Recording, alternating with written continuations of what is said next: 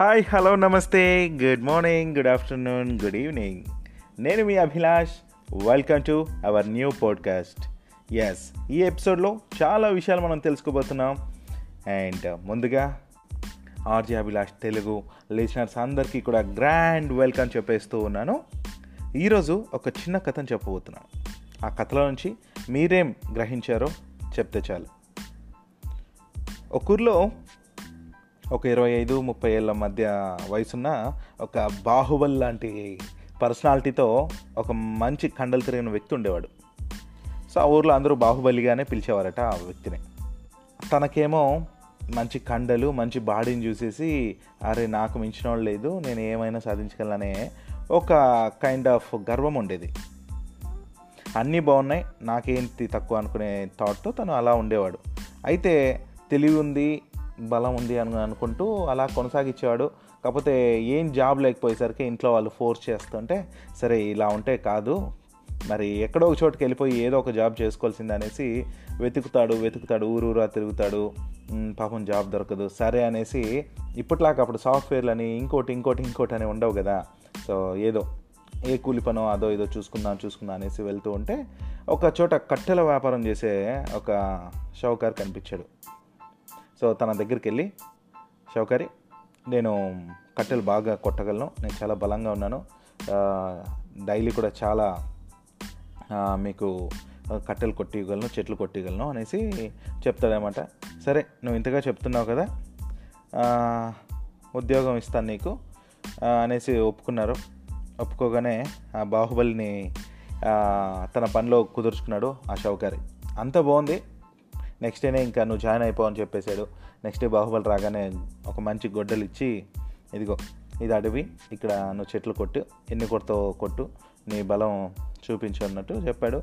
సరే మనోడు first day కదా చాలా పదునైన గొడ్డలు తీసుకెళ్ళి అలా అలా అలా అలా ఫస్ట్ డే అసలు పదహైదు చెట్లు కొట్టేసుకొని వస్తాయన్నమాట.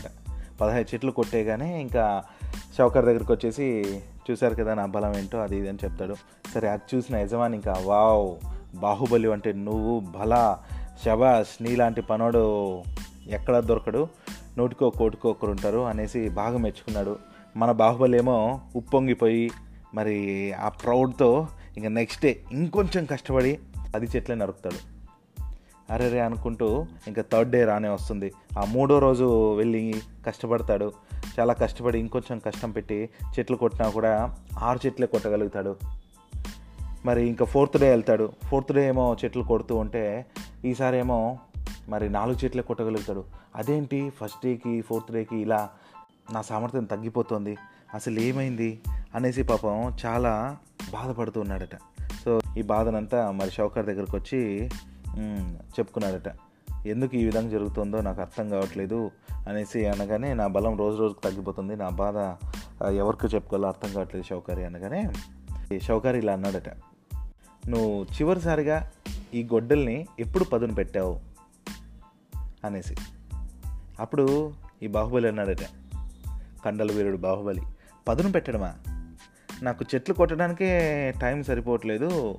రోజంతా కొట్టడంతోనే సరిపోతుంది. ఇక పదును పెట్టడం ఎలా కుదురుతుంది? అని అన్నాడంట.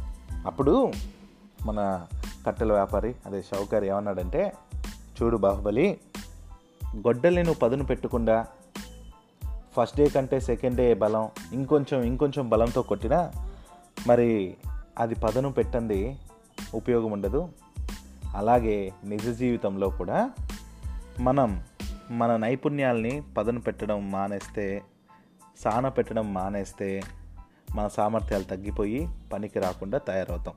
సో కాబట్టి మనం మన తెలివితేటల్ని పెంపొందించుకుంటూ వయసుతో సంబంధం లేకుండా నిత్య విద్యార్థిలాగా డైలీ ఎన్నో కొన్ని విషయాలు నేర్చుకోవడానికి ఒక్క కొత్త విషయం నేర్చుకున్న నీ సామర్థ్యాలని నువ్వు పెంపొందించుకున్నట్టే. సో అలా వెళ్ళి విజేతగా నిలువు అనేసి చెప్పాడంట.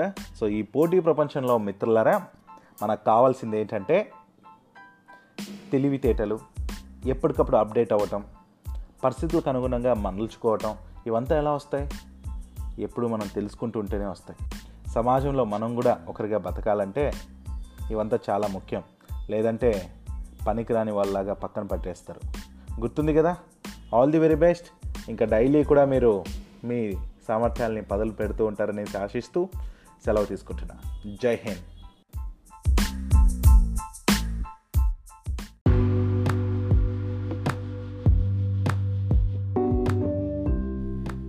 ఎస్ గాయస్ మరి మంచి ఎపిసోడ్ని మీరు ఎంజాయ్ చేశారని అనుకుంటున్నాను.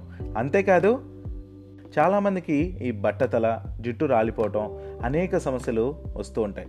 ఇలాంటి వారి కోసం మరి డాక్టర్ సీధరెడ్డి మరి మంచి ఆప్షన్ని మీకోసం తీసుకొచ్చేశారు.